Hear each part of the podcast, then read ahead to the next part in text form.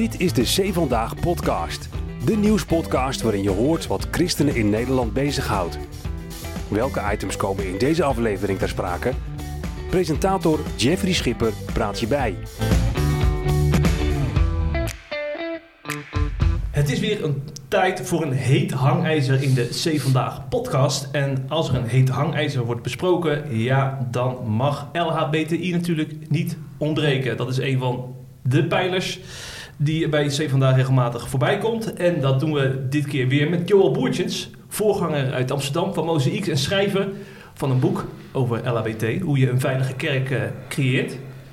Welkom uh, Joël. Dankjewel. Voor de tweede keer. Je hebt al eerder een podcast uh, over je boek opgenomen met Carolien Papen. Ja, ja blijft ja. een enorm actueel onderwerp natuurlijk. Ja. En daarom hebben we Kees van Velsen gevraagd als er hete hangijzers worden besproken, dan is Kees er meestal bij.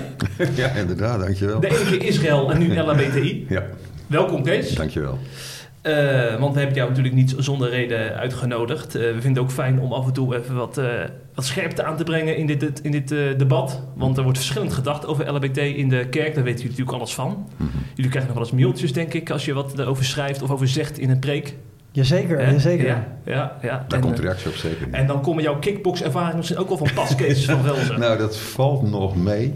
Okay. Het vorige gesprek wat ik uh, had hier onder jouw toeziend oog... te begon mijn tegenstander, om het zo te noemen... die begon met een partij armworstelen. Oh ja, Jos Strengel. Ja, ja, ja. ja, ja. ja, ja dus, uh, maar goed, dat, dat, daar, daar, had jij nu echt geen enkele neiging toe merken met jou. tot, tot nu toe gaat het heel goed, hoor. je weet niet hoe het verder gaat, hè? Nee, precies, ja. Nee, nee precies. Maar uh, uh, wij gaan natuurlijk inderdaad uh, in gesprek over LHBTI. Maar dat wil natuurlijk niet zeggen dat we elkaar de hersens inslaan deze podcast. We okay, gaan in, is goed dat je dat zegt. Ja, we gaan in, ook wel echt, zeker aan het eind ook op zoek naar de verbinding. Want we draaien inderdaad niet om de hele brei heen. Maar het is natuurlijk ook goed om om aan het eind van de podcast elkaar de hand te reiken, hè? letterlijk en figuurlijk. Dus dan gaan we uiteindelijk eindigen. Hè? Maar ik wil wel even pittig beginnen met wat stellingen, omdat het er ook gewoon soms pittig aan toe gaat hè? in christelijk Nederland. En dan ben ik benieuwd waar jullie ongeveer staan. Hè? Op zoek naar de overeenkomsten en ook naar de verschillen. Dus ik ga wel drie stellingen met jullie bespreken. De eerste gooi ik er maar gelijk even in, Kees en Joël. LHBTI leidt tot verdeeldheid binnen de kerk en dat betreur ik. Dat is een zuinig begin, maar ik gooi me toch even in. Joël? Nou, ik denk dat het wel objectief vast te stellen is dat het tot verdeeldheid leidt. Hè? Dat veel kerken daarmee uh, mee worstelen. En ja, uiteraard uh, betreur ik verdeeldheid. Ik vind het uh, naar voor de kerken en voor de persoon in kwestie. Ja, ja. sta je er ook achter, Kees?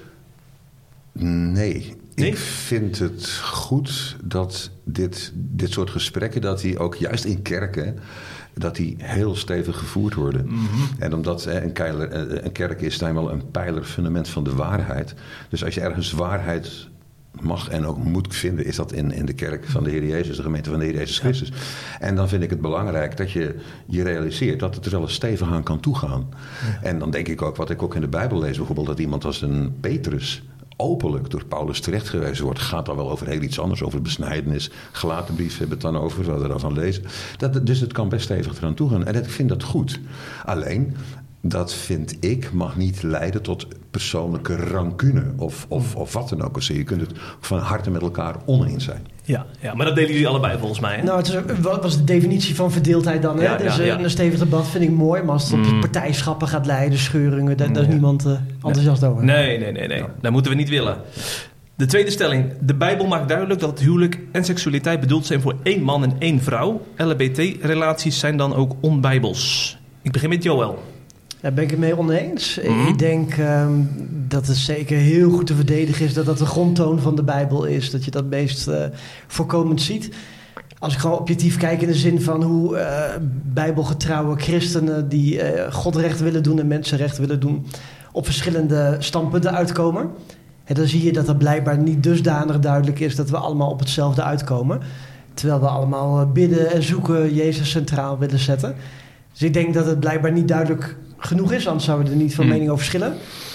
Plus daarbij van, hè, dus, dus daarom is uh, een LHBT-relatie niet toegestaan. Ook die koppeling vind ik ook een hele snelle koppeling. Hè? Ja. Dus je ziet wel vaker in de Bijbel. Uh, ik las gisteren in mijn stille tijd dat David de toonbroden at. Nou, dat was niet de bedoeling, daar zijn ze niet voor gemaakt. Maar uh, dat werd wel toegestaan. Dus om meteen de koppeling te leggen van iets is niet de bedoeling, dus het mag niet, vind ik ook lange halen gauw thuis. Ja, ja. Kees, je staat er volgens mij iets anders in dan Johan. Ja, ja dus inderdaad is het goed dat het nu meteen langskomt. Omdat ik dus mm. absoluut deze stelling onderschrijf. De Bijbel maakt duidelijk dat het huwelijk en seksualiteit bedoeld zijn voor één man en één vrouw? Mijn antwoord is op absoluut ja. Ik citeer daar nog even, ik had het toevallig meegenomen, over het uh, rapport waar nogal wat aan te doen was uh, bij de Nederlandse Schrift Kerken. Overigens een advies hè, aan, aan ja, het synode Ja. En dan zegt men bijvoorbeeld in de Bijbel wordt uitsluitend veroordelend geschreven over gelijkgeslachtelijke seks. Dat vond ik opmerkelijk, hè, omdat dat dat vrij veel, uh, vind ik, te veel ruimte biedt. Dus mijn stelling is dan ook dat um, LHBTI-relaties zijn dan hoe dan ook onbijbels zodra het gaat over seksualiteit. Er is naar mijn stellige overtuiging geen enkele rechtvaardiging bijbels bezien voor te vinden. Dus dat, dat vind ik, dat maakt het ook tot een heel bijzonder onderwerp. En dan, eh, ik weet je bijvoorbeeld in de gezevende bediening van de vrouw in de gemeente. dat kan ook door sommigen of velen als controversieel ervaren worden.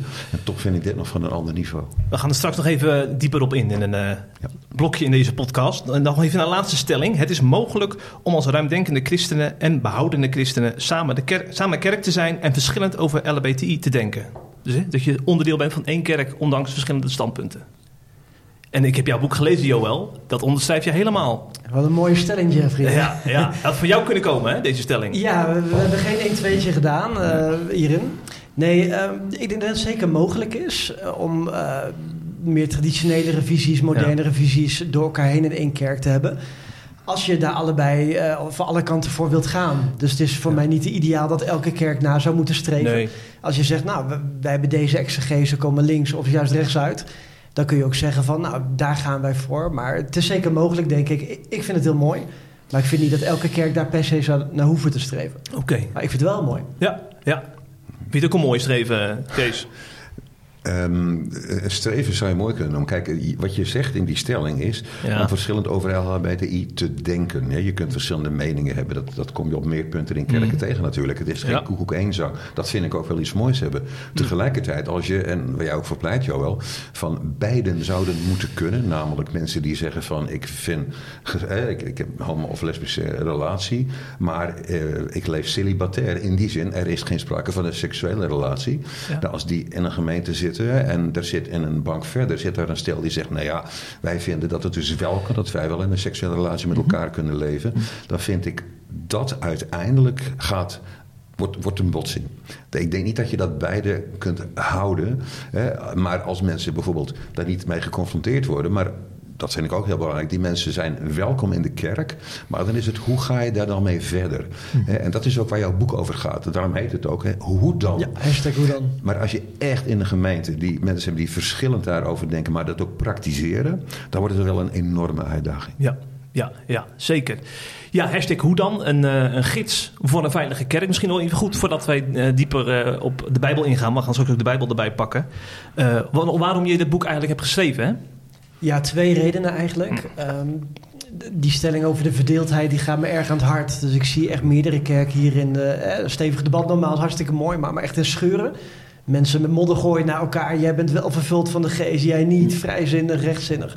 Dat vind ik erg verdrietig. Dus ik, uh, nou, dat hield me enorm bezig. Van hoe zouden we daar als kerk uh, in kunnen groeien? Hoe zou daar kerk in kunnen ondersteunen?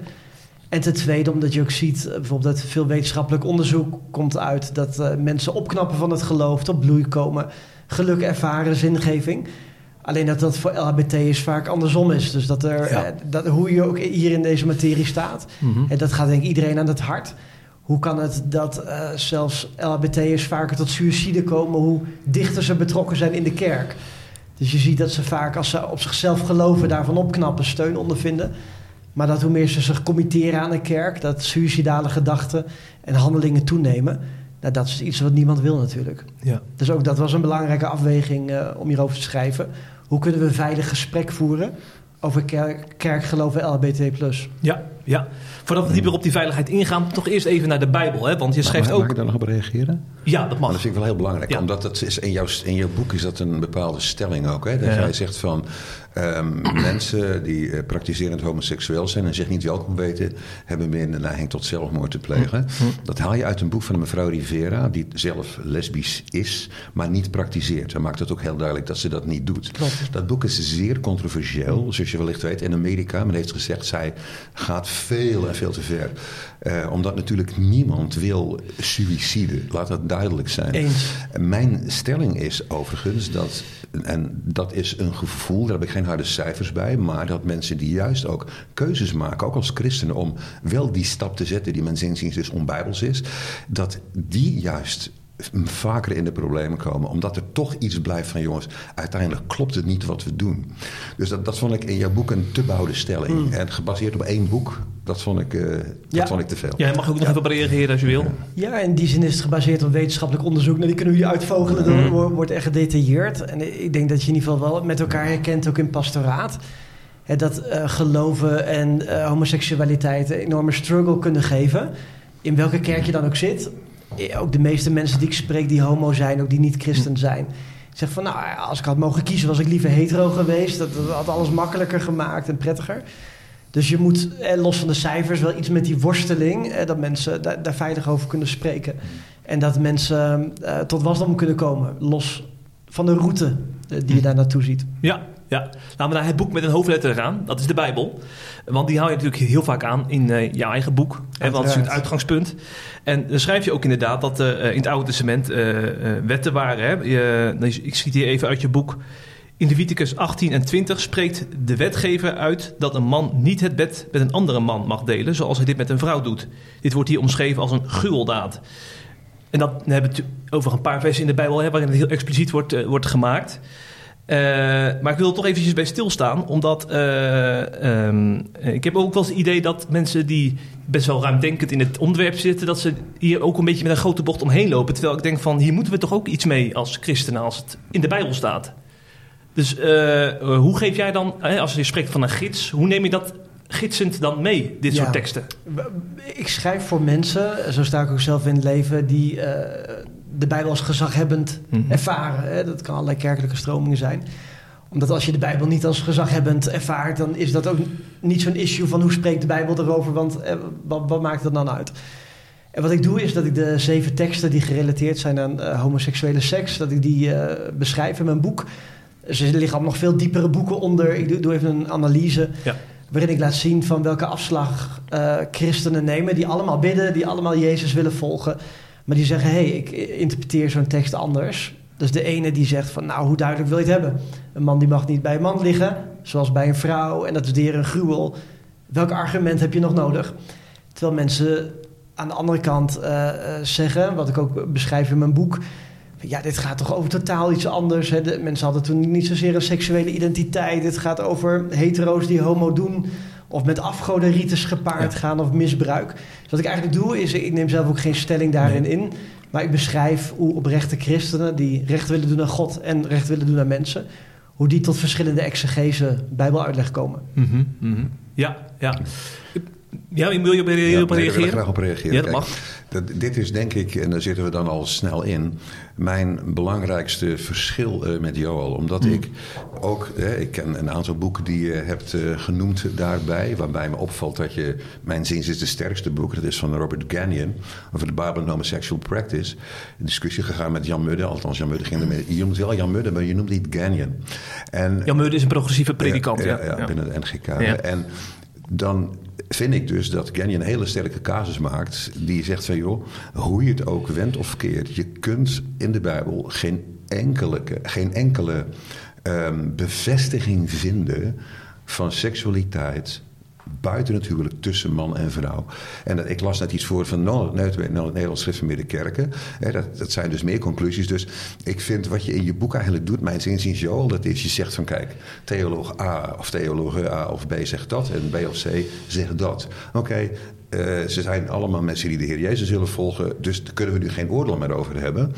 En dan kom je aan hoofd- en bijzaak. En dat vind ik een stap die je onmogelijk kan zetten. De Bijbel is mij zeer stellig overtuiging. Laat geen enkele ruimte daarvoor. En mijn probleem is ook dat de teksten, die ook de gruwelteksten, de Tueva-teksten genoemd worden, om te zeggen, anno 2024 ondertussen, hè, eh, om te kunnen zeggen van, daar hoef je eigenlijk niet meer zoveel van aan te trekken, want we hebben eigenlijk een soort van slimmigheidje bedacht. Van ja, uh, we weten het beter dan Paulus. Dat zeg niet expliciet in je boek, maar dat horen een aantal mensen wel zeggen. We weten het beter dan Paulus. Hallo, inspiratie dan? Maar we hebben, ja, sociaal, eh, eh, romantisch, et cetera, hebben we dan een andere categorie. Ik vind dat dat echt niet kan. Ik vind dat dat niet kan op grond van het woord van God.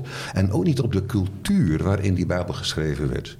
En daar ligt ons belangrijkste punt. En daarom moet het voor, en dan is het in de kerken ook zo'n enorm probleem natuurlijk. Want je zult maar leidinggevende zijn. En zeg je, maar wacht even, hoe kan ik ooit recht praten? Hoe kan ik ooit een zegen uitspreken? Of iets wat de Bijbel zonde noemt. Nog even dit.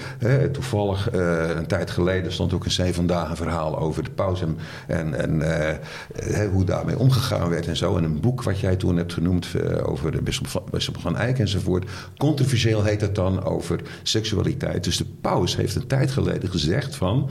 ja, het is en blijft zonde, maar je kunt het wel inzegenen. En daarmee is het dilemma denk ik geschetst. Mensen zeggen, maar dat kun je echt niet maken. Ja.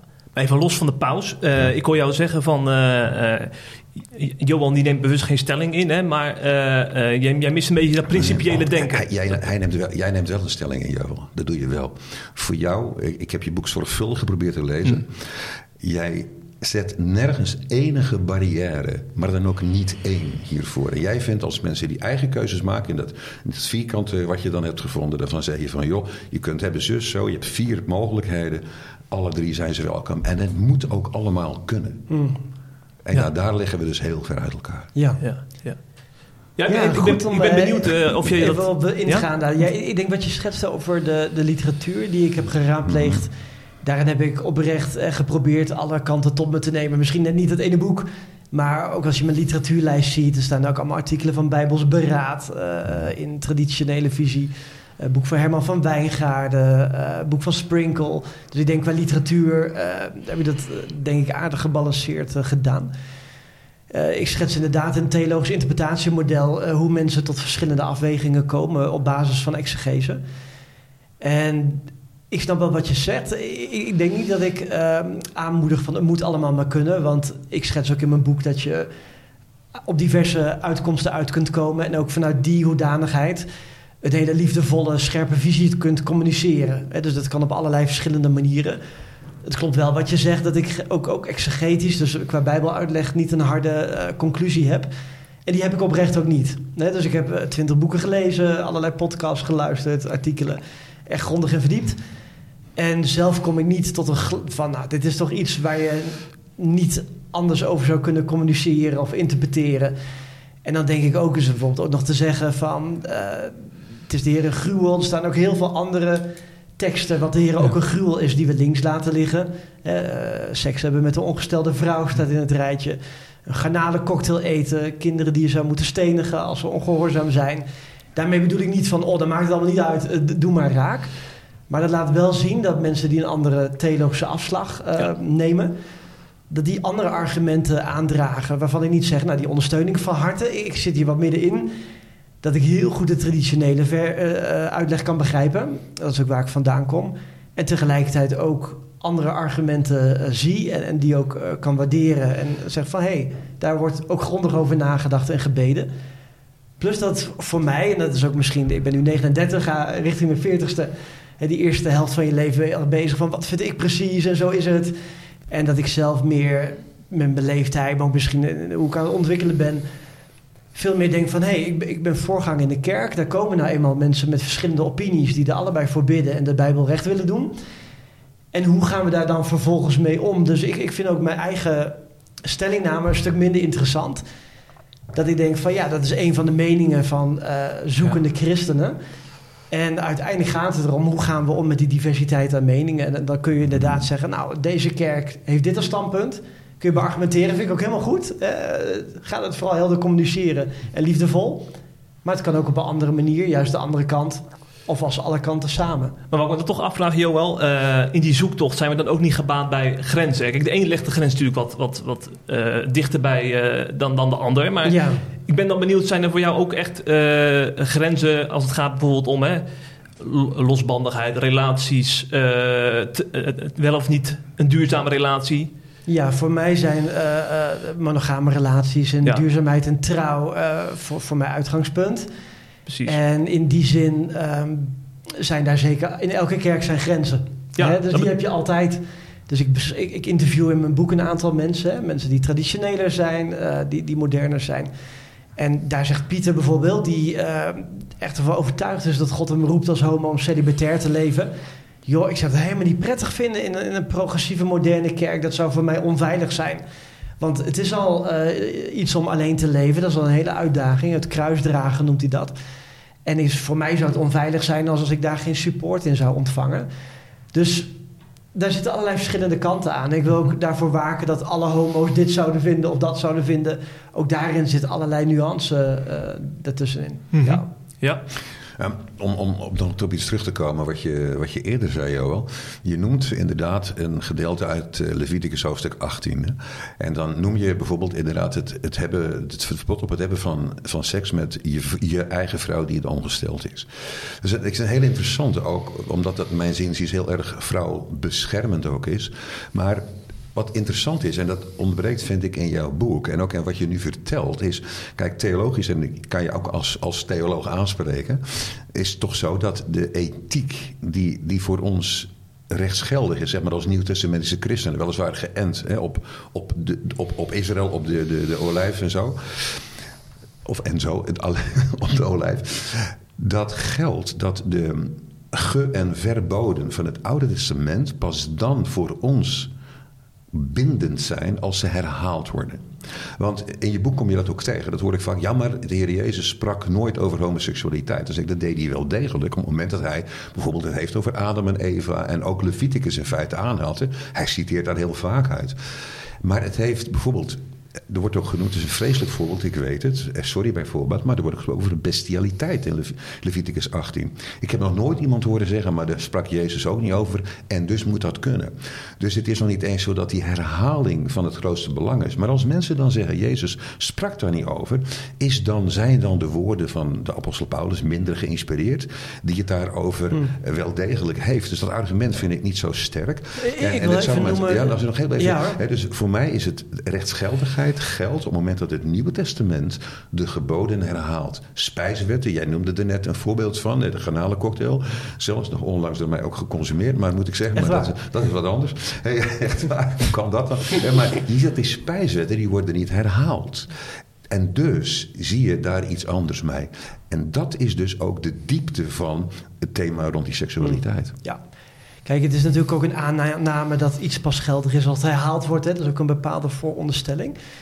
En tegelijkertijd denk ik van... Uh, ik kan heel veel begrijpen van wat je zegt. Wat, wat ik jammer vind...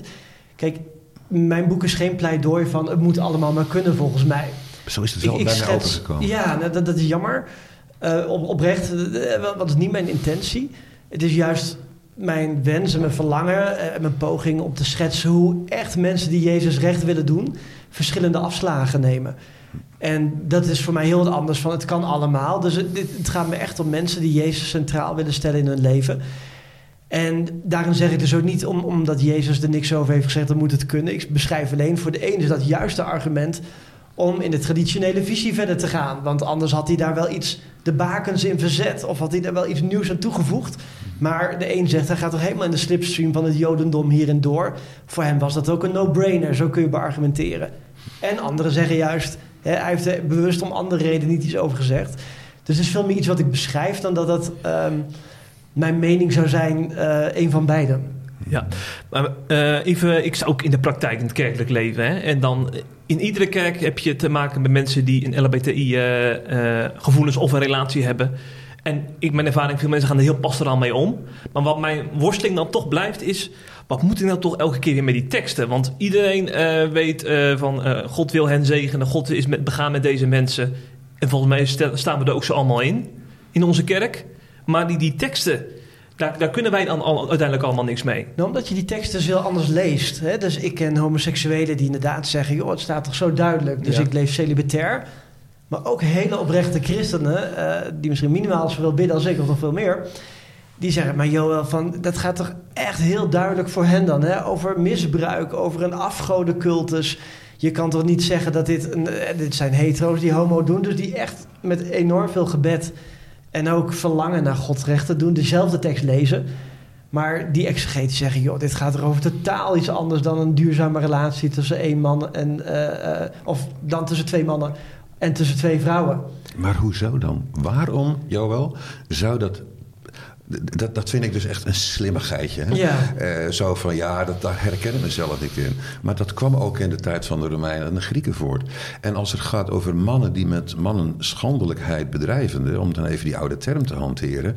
dat, dat eh, mannen die bij mannen liggen... dan zeggen ja, maar dan hebben wij een soort van soort escape bedacht. Van ja, nee, maar dat had, komt vanuit een soort andere basis. Want eh, de Bijbel kent dat niet. En opnieuw, en dat, dat doe jij niet hoor. In je boek tenminste doe je dat niet. En ik hoop het nu niet. Dat je maar wij weten dat beter dan Paulus. Helemaal niet. Terwijl de Bijbel, Ja. zoals je weet, en Timotheus erover spreekt, dat de Bijbel, hè, dus zodat de mens is, is gegeven, zodat de mens Gods volkomen toegewijd is tot alle goed werk, volkomen toegerust. En op dit uiterst cruciale punt van seksualiteit, dan zou de Bijbel, zetten we anno 2024, hebben we ineens een categorie, ja, maar die, die herkent zich daar niet in. Dat vind ik echt geen sterke exegese. Dan zeg ik het nog maar zo vriendelijk mogelijk. Ja, ja, maar ik heb mijn ervaring in de gesprekken met die mensen, maar ook in de boeken die ik lees aan die zijde van theologische spectrum. Zijn het niet mensen die een geitenpaardje zoeken voor iets wat ze toch wel willen doen? Dus, dus daar vind ik niet, niet dat hen dan recht wordt gedaan. Dat zijn ook vaak mensen die gewoon echt ook heel oprecht zoeken, ook hetero's, homoseksuelen, van wat is Gods wil. En ik vind het prima als je zegt van joh, ik vind het een dunne exegese of misschien een slechte exegese. Hey, zo ver mogelijk zijn naar elkaar. Alleen dan blijft de vraag voor mij, hashtag hoe dan? Hoe gaan we dan met elkaar om in een kerk? Waarin iemand anders zegt, ja maar ik kom gewoon, eh, je kan het een matige exegese vinden. En misschien vinden ze het over en weer ook van elkaar. Maar eh, we we hebben gebeden, we hebben Bijbel gezocht, we, we komen op een ander standpunt uit. Eh, hoe ga je dan vervolgens met elkaar om? En die, vraag vind ik heel Maar interessant. d- d- dit raakt mij eerlijk gezegd dieper dan nog dan dat ik had gedacht had hoor. Ik herinner me dat eh, professor Dr. Maarten Klaassen met dokter eh Ad de Bruyne, die in zijn. Ik ken, kende Ad in de tijd dat ik bij de EO werkte. We stonden aan dezelfde kant. Hè? En Ad was daar ook een, een, een man in die daar heel duidelijk voor pleitte. Enige legitieme plek voor seksualiteit is binnen natuurlijk tussen man en vrouw. Dan schrijft hij voor mij dus, out of the maar ik heb hem al een jaren gesproken, een boek waarin hij eigenlijk zegt: de Bijbel zegt dat inderdaad, maar. Omwille van hè, de hardheid des harten, wat dan ook, moet ik maar toch tegenwoordig zeggen dat en dat. Maarten Klaassen schrijft daar het volgende over aan, dat zul je wel weten, aan Ad de Bruin. Zegt Ad, besef jij dat omdat jij nu eigenlijk mensen een mogelijkheid lijkt te bieden die je vroeger dus niet bood, dat de mensen doen dat ze doen. En ik vind dat echt heel wat serieus Jol, om dat te zeggen, ook tegen jou. Besef je als mensen gaan doen wat jij hen waar jij hen de mogelijkheid toe geeft dat ze daarmee in de hel kunnen komen.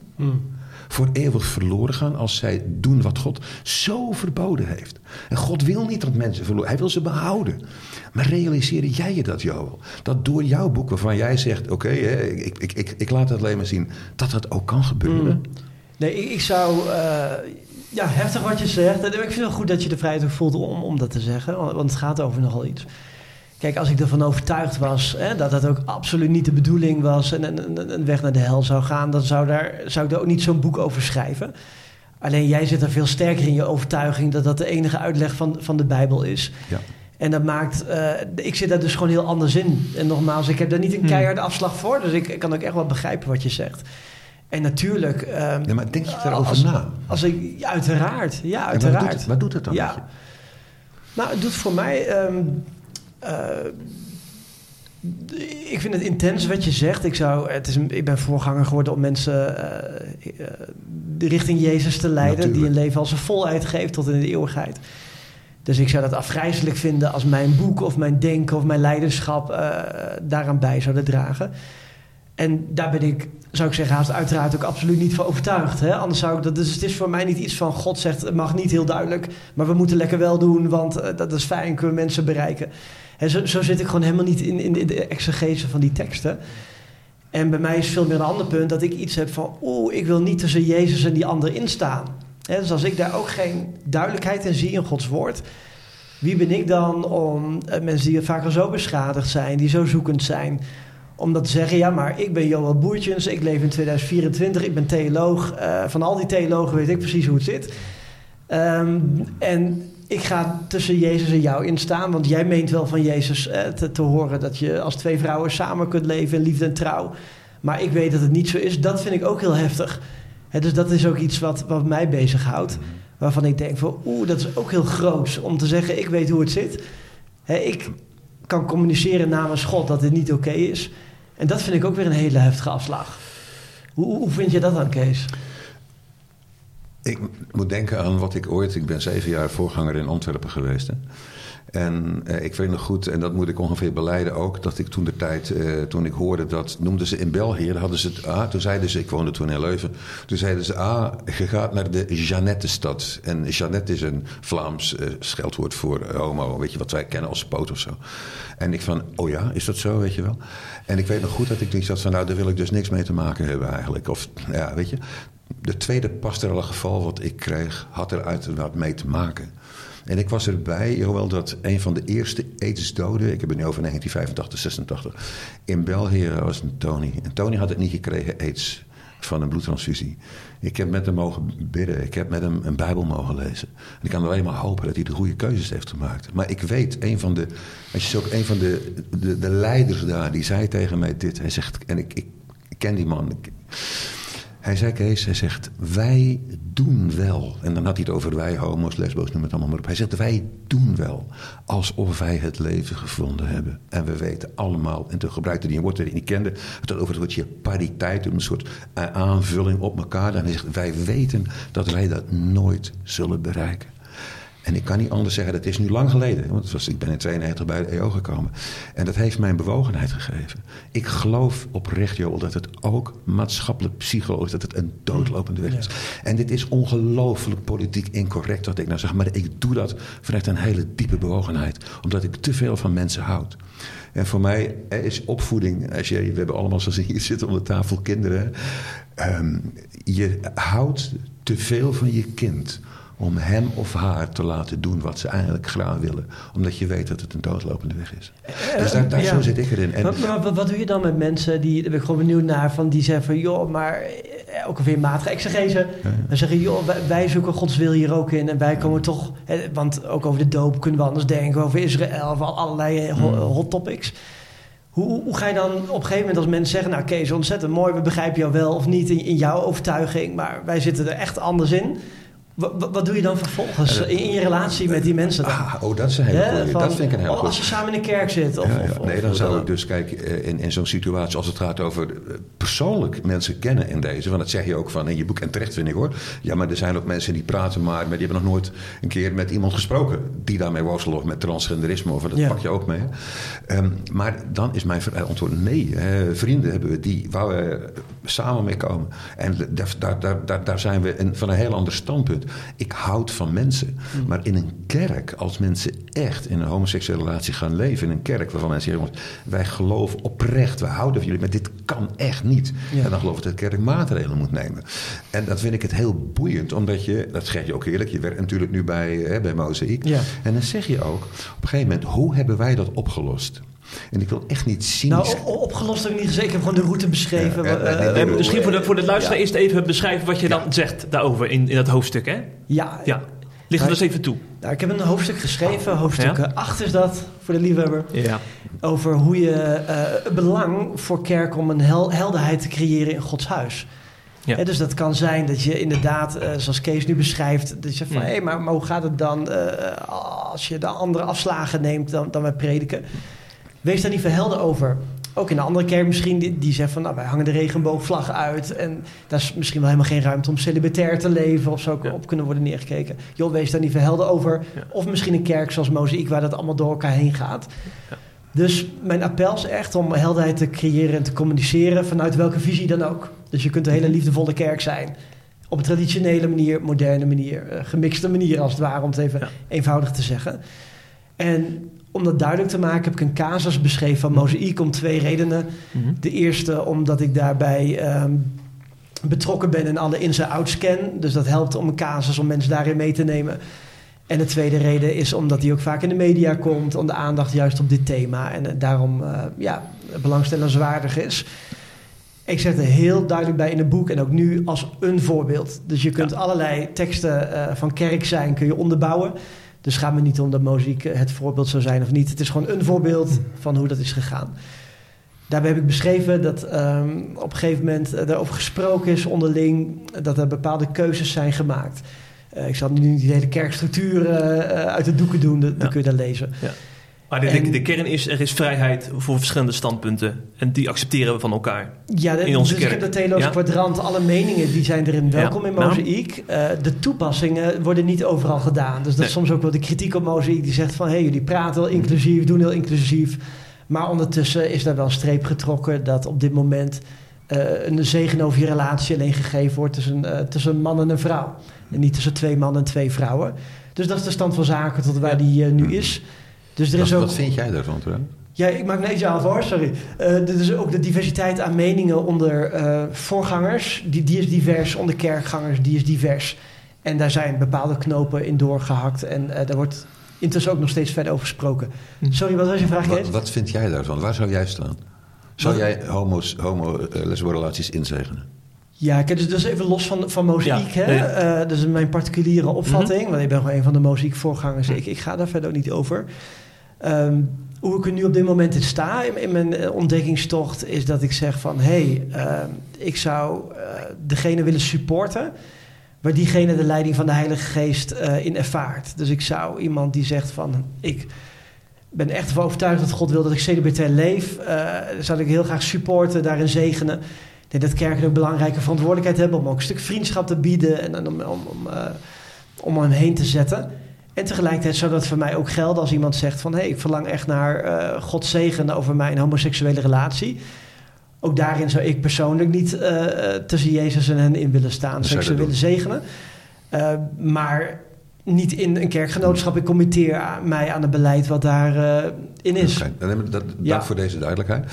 Wat, wat, wat voor mij dus vrij cruciaal was in mm-hmm. datgene wat ik ook in je boek las. Omdat ik, kijk, je noemt verschillende namen in je boek. Ook mensen die het bijvoorbeeld aanbevelen. Die ik ken of kende. Dat kan soms wat langere tijd geleden zijn. Toen dus Mozaïek. Waar we, je noemt ook een paar namen. Mensen die ik ook vanuit de tijd van de EO met name vrij goed ken dan beschrijf je het volgende. En dat is denk ik heel cruciaal. En wat Mozaïek gedaan heeft, hoe ze tot deze voor mij enigszins verbijsterende conclusie zijn gekomen. Van jongen, laten we toch voor een deel, laten wij dat dan nu los. Hè. Dat maar, maar welke conclusie vind je verbijsterend? Dus, Even wel mijn mening scheiden van Mozaïek dan. Nee, hè? maar ook wat, wat je beschrijft in Mozaïek, dat men zegt, we doen eigenlijk mensen die in een homoseksuele lesbische relatie leven, leggen wij eigenlijk niet iets in de weg. Die kunnen op het podium, die kunnen ja, het avondmaal, die kunnen bedieningen, ja. die kunnen ambten, ambten dat zullen oh, niet, maar bedieningen. Nee, maar ook in bepaalde leiderschap ja. functioneren. Ja, precies. of als voorganger weet ik het dan niet of dat dan ook zou kunnen. Maar jullie zeggen. Maar vervolgens kan daar prompt gedoe over. Want zeggen, ja, maar wij willen ook het huwelijk, ons huwelijk, hè, dat vind ik dan geen huwelijk, maar ja. ingezegend krijgen. En dan zeggen we, ja, nee, dat doen we niet. En zoals een, de voorganger van jullie zei, dat doen we nog niet. De, voor mij was het punt, waar is dat nou zo gelopen? Waar is het, zeg ik dan, verkeerd gelopen? En dat beschrijf jij in je boek, vind ik heel interessant namelijk. Dat beschrijf je als een vergadering die omringd werd door een prachtmoment van lofprijzing, et cetera. En dan zeg je dit. Wat men gedaan heeft, en daar was je denk ik bij, of dat weet ik niet zeker, dan zeg je van, we hebben besloten dat het thema rond seksualiteit, een homo, hetero, lesbo, eigenlijk LHBTIQ, noem het allemaal maar op, wij gaan dat onduiden tot, het is niet langer een hoofdzaak, maar het wordt een bijzaak. Ja. En van die bijzaken, daar kun je dus verschillen van mening, verschillen over van mening. Bijbelvertalingen, noem het. En toen ik dat las, toen dacht ik van, oké, dan kom je eigenlijk op, op een situatie die de Bijbel wel degelijk beschrijft. En de vraag is dus, is het thema van seksualiteit hoofd- of bijzaak? En als ik dan citeer Um, wie zich echter met de Heere verenigt, is één geest met hem, vlucht weg van de hoererij. En dat porneia is mijn absolute overtuiging elke seksualiteit buiten het huwelijk tussen man en vrouw. En dan zegt hij dit: Elke zonde die een mens doet is buiten het lichaam. Maar wie hoererij bedrijft, zondigt tegen zijn eigen lichaam. Of weet u niet dat uw lichaam een tempel is van de Heilige Geest, die in u is en die u van God hebt ontvangen, en dat u niet van uzelf bent?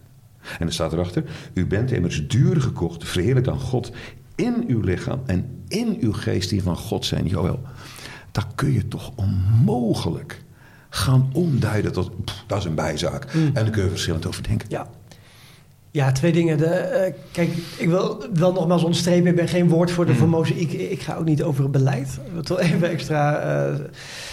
Uh, um, er is ook niet op een bepaald moment uh, besloten, dit is een bijzaak. in die zin, wat ik erover kan zeggen, is dat er onder de voorgangers, onder leiders, maar dat is ook vaker in de media geweest, dat is ook niet iets nieuws dat daar uh, op het vlak van uh, eh, LHBT... dat er diversiteit aan interpretatie en overtuiging is.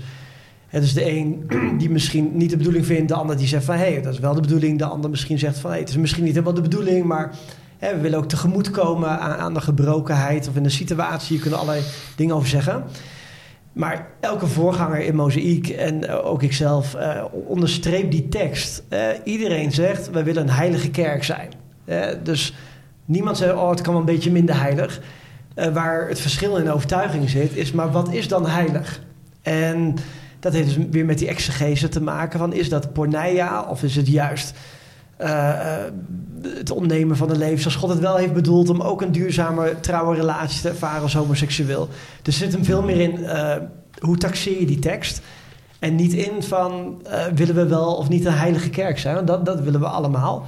En dat willen ook alle mensen waarvoor ik dat boek heb geschreven. Hè? Dus dat, dat gaat echt uit van mensen die willen leven tot de eer van Jezus, die uh, een schone tempel willen zijn. Uh, maar snap je nu dat ik het gevoel heb nu dat ik echt een serieus een afgrond inkijk? En dat ik zeg maar, als je zo'n duidelijke tekst, en pak dan nog Romeinen 12 bij, uh, stel je lichamen, wijd ze aan God als een levend offer, heilig en voor God welbehagelijk. Dat is uw redelijke godsdienst.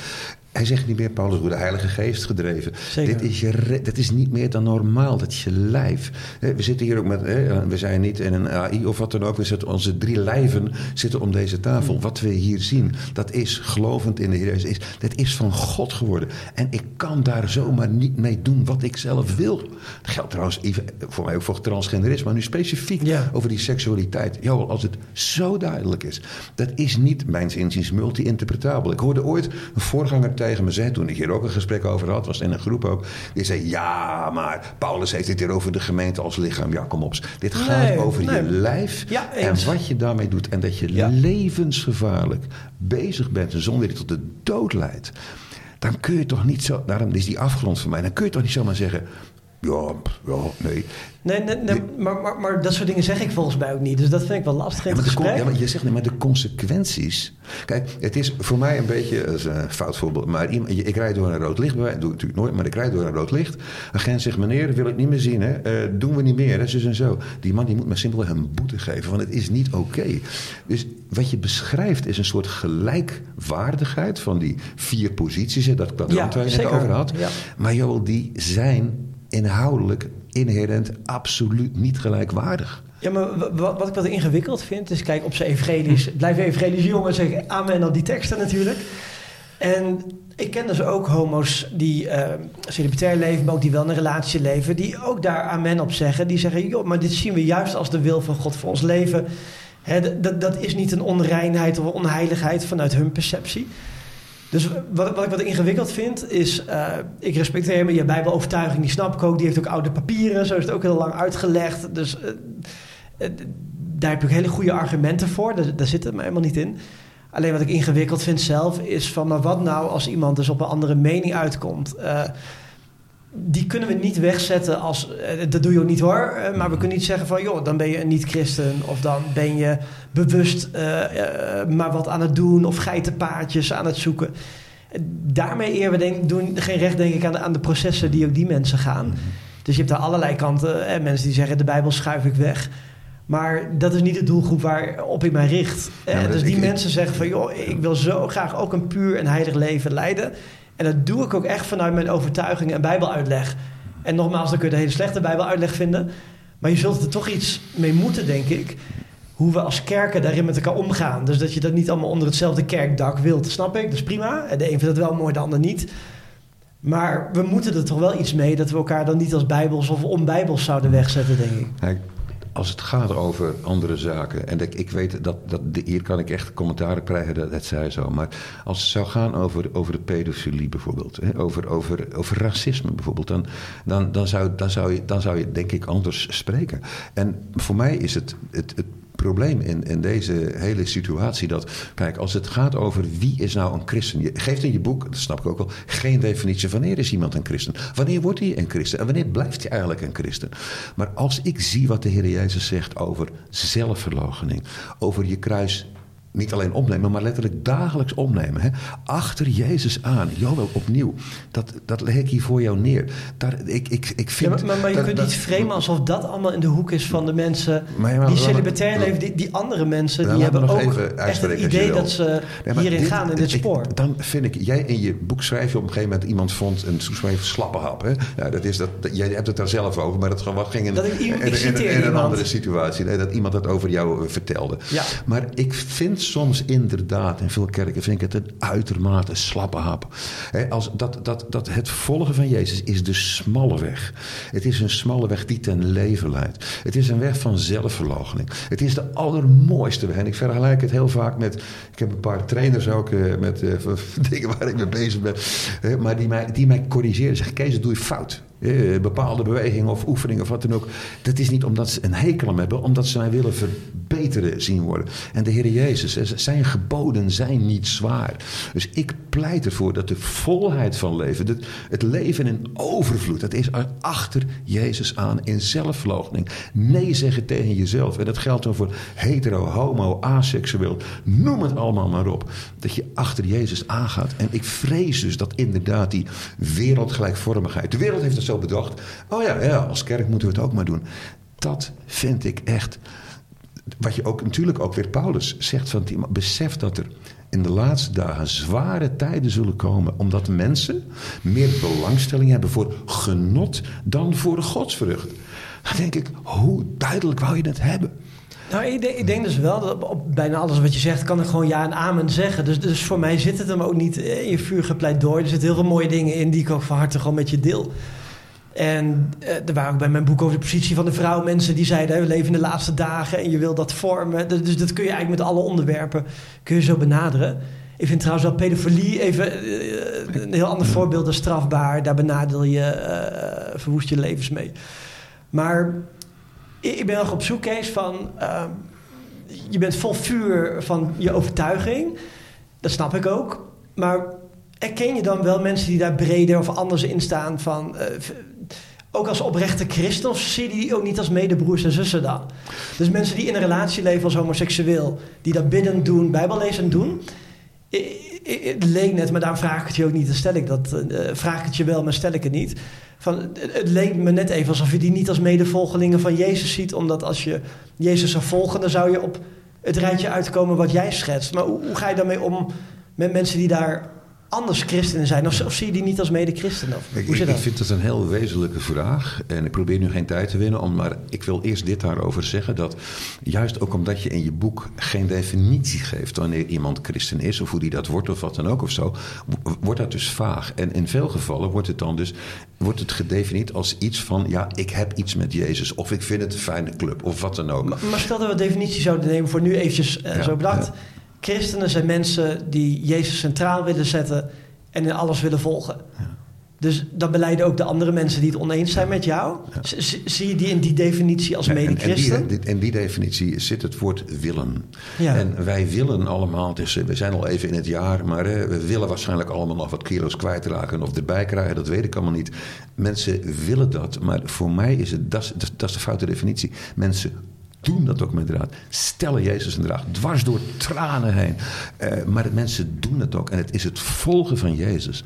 Mijn eerste preek in het nieuwe jaar is altijd dezelfde. En het ligt alweer even achter ons. Maar dat is de ware wijnstok, Johannes 15. Dat is mijn vaste preek. Dat is dat Jezus zegt: Als je in mij blijft en mijn woorden blijven in je. Vraag wat je me wil en het zal je gebeuren. Maar hij zegt, en op een gegeven moment zeg jij zelf over jezelf, vond ik interessant. Je zegt, ik heb zeker wat met Jezus. maar ik heb wat minder met zijn woorden. En dat, nou, dat, ja, dan, dan, moet je me even goed citeren. dan ben ik heel benieuwd waar dat zegt. Ja, nee, dat, heb ik zeker gelezen. En, je zegt, en dan zeg je, ik vind dat wel heel belangrijk hoor. Maar voor mij, juist op grond van Johannes hoofdstuk Ik denk 15, dat je me niet goed citeert, Kees. Ik ga het graag aan je laten zien zometeen.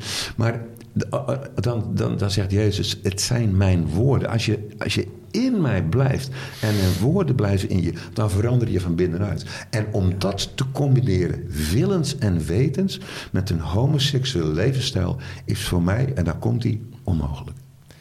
maar, maar dan blijft eigenlijk mijn vraag staan. Van mensen die dus ook zeggen van niet wij willen, maar wij zijn overtuigd dat we Jezus volgen in een homoseksuele relatie dan blijft mijn vraag staan van... zie je die dan ook als medebroers of zussen? Of gaat dat voor jou echt buiten het christendom? Ik, ik, snap, het is heel goed dat je blijft aan, uh, aan, aanzetten. Dat is prima. En ten diepste, Joel, is dan mijn antwoord... dat ik daar niet over ga. Dat is tussen God en mensen. Maar ik zou, als ik, en dat ben ik in sommige gevallen nog pastoraal verantwoordelijk... was, zou ik deze mensen zeer ernstig waarschuwen. Dat ik waarschuw dat dit een weg is die uiteindelijk... je niet op de hmm. bestemming brengt bij Jezus... maar aan de andere kant en, en dat, dat wil ik dus wel degelijk gezegd hebben. Ja. En, en of dan iemand christen is en hoe dat dan gaat en al die dingen meer. Dat, dat, dat weet uiteindelijk de vader. Maar mijn taak is om mensen mensen ernstig te waarschuwen. Als ik een jonge vent zie die bij wijze van spreken op een motor mag rijden en, en dit en dat en dat met enthousiasme doet, maar ik weet dat de remmen onklaargemaakt zijn, dan zal ik zeggen: je gaat daar niet op. Dat ga je niet doen, want ik weet dat er iets kan gebeuren met jou wat fataal voor je gaat worden. En dat is voor mij ook de ernst. En ik vind het ook bijzonder dat wij daar nu met elkaar over spreken en dat ik dat ook in alle eerlijkheid mag zeggen. En eh, we worden niet onderbroken door Jeffrey die zegt van jongens, dat kan je niet zeggen, Kees, of zo. Dit is wat in op de bodem van mijn hart ligt. Lieve mensen, hmm. ik houd te veel van je om dit te laten gebeuren. Neem, ik leg mijn hand op die Bijbel, neem dat woord alsjeblieft serieus. Ik vind het heel mooi dat je ook zegt van... hey, uiteindelijk laten we het wel bij God. laten we bij nee, Maar dat, vind ik heel mooi. Dus die vragen waar ook gewoon om daar naar op zoek te gaan van... hey, hoe zit je daar uiteindelijk in? Dus dat vind ik gewoon heel mooi dat je dat zegt. Van uiteindelijk ligt het bij de Vader. En of iets heel duidelijk de remmen zijn doorgesneden of niet, daar verschillen we van mening. Ja, ja, ja. ja. en dus alle dingen die je zegt, natuurlijk onderschrijf ik die. Alleen voor jou is dat uh, heel overtuigd, echt, echt op één bijbel uitleg. En bij mij is dat ruimer. Nou, dat, is gewoon een verre conclusie, denk ik. Dan heb ik dan toch even in de ja. even een slotvraag om toch die, die, die verbindheid te zoeken. Hè? Want uh, je noemde Dominic Klaassen, die is betrokken bij Bijbels Beraad. Dat is echt een best wel conservatieve club op dit standpunt. Hè? Mm. En dan denk, er zijn ook heel veel christenen die zich er helemaal in kunnen vinden, maar ook van harte overtuigd christen zijn. denk ik, zijn, zijn er opties om samen op te trekken als het gaat om de Mars voor het Leven, pro-life? Als het gaat om secularisatie, uh, kerkverlating, vinden we ook allemaal verschrikkelijk. Ik denk van, het is toch zonde om op, vanwege één issue om dan gescheiden op te blijven trekken en dan uh, ons terug te trekken en niet samen te bidden samen de, knieën, de hoofden te buigen voor Jezus? Of ben ik dan te naïef? Nou, is het mogelijk? zelf spreekt me dat wel aan. Eh, dat is ook mijn laatste hoofdstuk waar ik daar wel, wel voor pleit in die zin. En daarmee is mijn pleidooi niet dat het onder een en hetzelfde kerkdak hoeft. Dus ik mhm. snap ook echt wat hij zegt. Nou, voor mij is het wel echt een hoofdpunt. En eh, ik wil alleen in een kerk zijn uh, waar dat gedeeld wordt. Dat, snap ik ook heel goed. Dus, maar om als christenen onderling, wat je nu zegt, even vanuit die helikopterview, even los van de kerk daar vond ik opwekking wel heel mooi, beschrijf ik aan het eind van het hoofdstuk. Eh, er werd een prachtig lied gezongen. Geen sluikreclame, maar hij was wel van muziek. He, van verschillende namen, maar één in uw naam. Wij prijzen u. Mensen die, die, die, die haakten letterlijk in bij elkaar. Er werd niet gevraagd, ben je een hetero of homo? Ben je geformeerd? Ben je pinkster? Uh, stem je op de Partij van de Dieren of op Geert Wilders? Uh, ben je wel of geen vegetariër? Denk je over duurzaamheid? Eh, de eenheid werd gevierd. En je hoeft het niet samen eens te zijn om één te zijn. En ik denk zeker in de bundeling als christenen samen, eh, in het maatschappelijk eh, middenveld, in de, op bepaalde thema's, dat het heel jammer zou zijn als ze zeggen van joh, hierom gaan we niet samen ons hard maken voor bepaalde zaken. Voor mij hoeft daar zeker geen splijts van daarin te hmm. zijn. En kun je zeggen van nee, we zijn allemaal christenen, of op zijn minst we laten bij de vader. Ik vind het mooi om te zeggen, we zijn allemaal christenen. Uh, als we Jezus uh, centraal willen stellen met vallen opstaan. En laten we dan die kracht ook bundelen op de, op de grote thema's, inderdaad. Ja, ja, ja. ja. Als het gaat over, dit vind ik behartenswaardige dingen die Joel hier zegt. mijn aarzeling zit er inderdaad in dat Ehm, dat kijk, het samenwerken, Mars voor Leven en andere dingen. Hè, de, verschillende platforms waar je elkaar ook kan ontmoeten en zo. Ik heb niet voor niks, ik heb bijna acht jaar bij de EO gewerkt. Ehm, ja, daar had je toen ook al uh, verschillen van mening.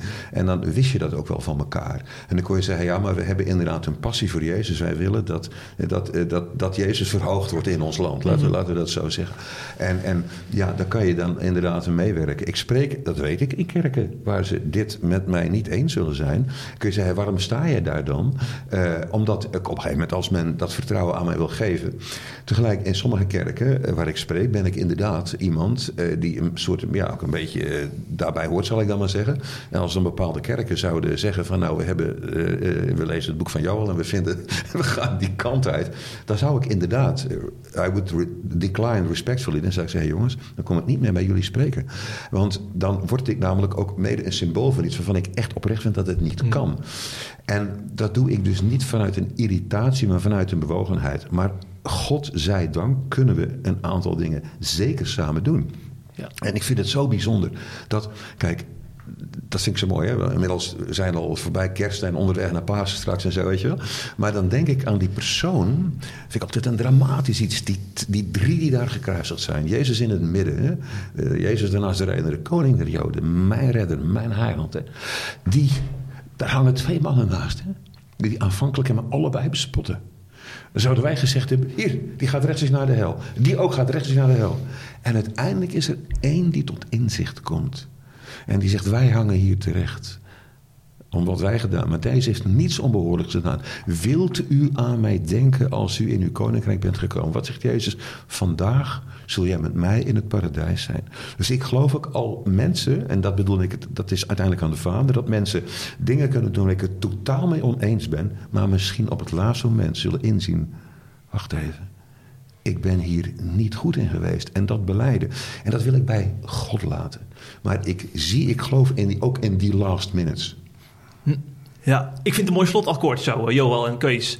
Ik, uh, ik heb jullie uh, bewust niet te veel onderbroken, want ik vond het ook wel een, een, goed gesprek. Dus daar ga ik er ook niet tussen zitten. En ik hoop ook dat jullie straks nog even lunchen samen. Hè?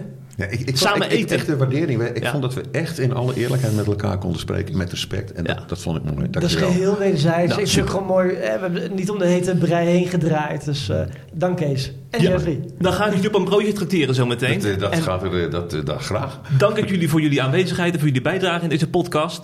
Ik wijs nog even op het boek. Hè. Uh, hashtag hoe dan. Uh, je hebt ook een site Waarbij je ook uh, je kunt uh, laten informeren over seminars die je ook geeft hè, in kerken hierover. Ja, www.kerkenlhbt.nl Kijk, gun ik je. Ja, eigenlijk om het, om het even gelijkwaardig te houden, dan moet je ook nog even iets schudden. Heb je ook een sidecase of een boek? Bijbelsberaad. Bijbelsberaad. Bijbelsberaad. Nou, nou, dat is weer een evenwicht, hè? Zeker, ja. ja. Bedankt voor het luisteren. Tot de volgende keer. Hopelijk heb je genoten van deze C Vandaag podcast. Volgende week is er weer een nieuwe aflevering.